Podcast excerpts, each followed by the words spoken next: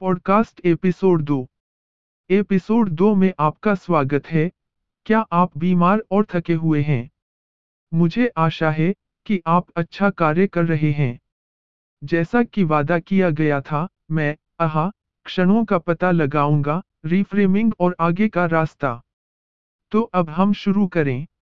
क्या आपने कभी अपने आप से पूछा है कि आप जो कुछ काम करते हैं, उसे रोक क्यों नहीं सकते? और अपने बच्चों को सबसे सरल काम करने के लिए कहना दांत निकालने जैसा है।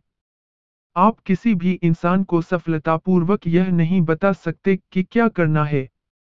एक रास्ता है, लेकिन आपको व्यक्तिगत परिवर्तन के लिए पूरी तरह से प्रतिबद्ध होना चाहिए। और यह सबसे अच्छा होगा यदि आप स्थायी परिवर्तन करें। हर चीज़ आपके अंदर ही शुरू और खत्म होती है। यदि परिवर्तन होना है तो वह केवल भीतर से ही आ सकता है। सबसे पहले, आहा, क्षण आएगा। लेकिन आपके अलावा कोई भी आपको आपका, आहा, पल नहीं दे सकता। जब आपको एक रहस्योद्घाटन, आहा, मिलता है तो यह कुछ ऐसा देखने जैसा होता है, जो हमेशा से था। हर किसी ने एक, आहा, क्षण का अनुभव किया है। लेकिन परिवर्तन के लिए केवल इतना ही पर्याप्त नहीं है। स्टूल का अगला चरण रिफ्रेमिंग है। चीज़ों को एक अलग रोशनी में देखने में सक्षम होना बहुत प्रभावी है। यह उस बच्चे की तरह है, जिसे बुरा करार दिया गया है। उदाहरण के लिए, एक बच्चे को निर्मित बाइक रैंप से अपनी साइकिल चलाने के लिए दंडित किया गया और फिर उसकी साइकिल दुर्घटनाग्रस्त हो गई। लेकिन एक बार फिर से तैयार हो जाने पर, व्यक्ति आत्मबोध कर सकता है। और कहते हैं, देखो मैं कितना साहसी हूँ और मैं इनोवेटिव हूँ। मैं स्वप्रेरित हूँ और मुझे कोई डर नहीं है। आप देख सकते हैं कि कैसे एक दृष्टिकोण आपको कुछ भी हासिल करने की अनुमति देगा, लेकिन दूसरा तुम्हें कुछ भी करने से रोकेगा।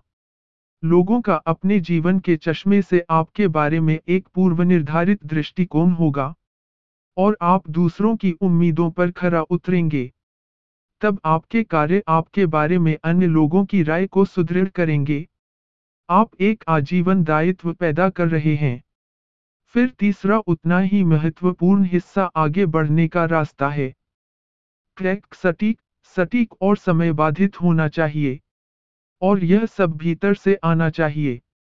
लेकिन दर्पण प्रभाव के बिना आप इसे स्वयं कैसे कर सकते हैं? आप नहीं करेंगे। इसलिए जैसा कि वादा किया गया था, मैं उन जीवन कहानियों में से एक पर दोबारा गौर करूँगा जिनका मैंने उल्लेख किया था। मेरे पिता ने किशोरावस्था में मुझ पर गर्म खाना पकाने वाली ग्रीस डालने की कोशिश की थी। उसे मुझे नीचा दिखाने की कोशिश करने की भी आदत थी। और अत्यधिक हानिकारक होगा। हालाँकि, जब वह मेरे भाई बहनों को तुच्छ समझता था तो वह मेरे भाई बहनों से बात करते समय मेरी प्रशंसा करता था। बाद में मुझे पता चला कि मेरे पिता पिछली शादी से थे और हीन भावना से पीड़ित थे और उन्हें हमेशा नियंत्रण हासिल करने की आवश्यकता महसूस होती थी, जो समझ में आता है। वह मेरा, आहा, क्षण था। मैं हमेशा चीज़ों को करने के अनूठे तरीके लेकर आता रहता था। मैं साधारण दोहराव वाली चीज़ें करने से ऊब गया था। मैं नवोन्मेषी, रचनात्मक, वफादार और निडर था। मुझे कठोर स्वभाव का करार दिया गया। मैंने व्यक्तिगत मूल्यांकन के बिना कभी भी उस बात का पालन नहीं किया जो किसी ने मुझसे करने को कहा था। और दोस्तों पर कभी नहीं बताऊँगा। एक बार फिर से तैयार होने पर मुझे एहसास हुआ कि मेरे पास सराहनीय गुण हैं। और मुझे यकीन है कि आप में भी होंगे। लेकिन आगे बढ़ने का रास्ता के बिना यह कुछ भी नहीं था। पहली चीज़ जो आपको करनी चाहिए वह है अपने आप को खोजना जब आपको कभी भी आप नहीं होने दिया गया हो। यदि आपके पास कोर वैल्यू मूल्यांकन हो तो यह सबसे अच्छा होगा। हम सभी के पास स्वयं के तीन संस्करण हैं। वह व्यक्ति जिसे हम दूसरों के सामने चित्रित करते हैं वह व्यक्ति जो हम चाहते हैं कि हम होते और वह व्यक्ति जो हम हैं। यह जानने का प्रयास करना कि आप कौन हैं, चुनौतीपूर्ण है। और यदि आप इस नींव से निर्माण नहीं करते हैं तो आप जो कुछ भी बनाएँगे वह अंततः नष्ट हो जाएगा। यदि आप परिवार को पहले महत्व देते हैं, लेकिन जोखिम लेने वाले और उद्यमी हैं तो आपके बीच काफ़ी आंतरिक संघर्ष हो सकता है। अपराध बोध की भावना आपको सताएगी। आप कभी नहीं जान पाएँगे कि अच्छा काम करते हुए भी आपको हमेशा बुरा क्यों लगता है। बाहर निकलने का रास्ता परिभाषित करें। यदि लक्ष्य स्थिति स्पष्ट रूप से परिभाषित नहीं है तो हमले की कोई स्पष्ट रूप से परिभाषित योजना नहीं हो सकती है। अगर कोई व्यक्ति कहता है, मुझे वज़न कम करना है या मैं अपना वज़न कम कर लूँगा वे जानबूझकर अपना वज़न कम नहीं करेंगे। हालाँकि अगर कोई कहता है कि मैं 90 दिनों में 30 पाउंड वज़न कम करना चाहता हूँ, तो एक निर्धारित लक्ष्य, एक समय सीमा और जवाबदेही है। आप इस योजना का निर्माण कर सकते हैं। और जवाबदेही के मील के पत्थर हो सकते हैं।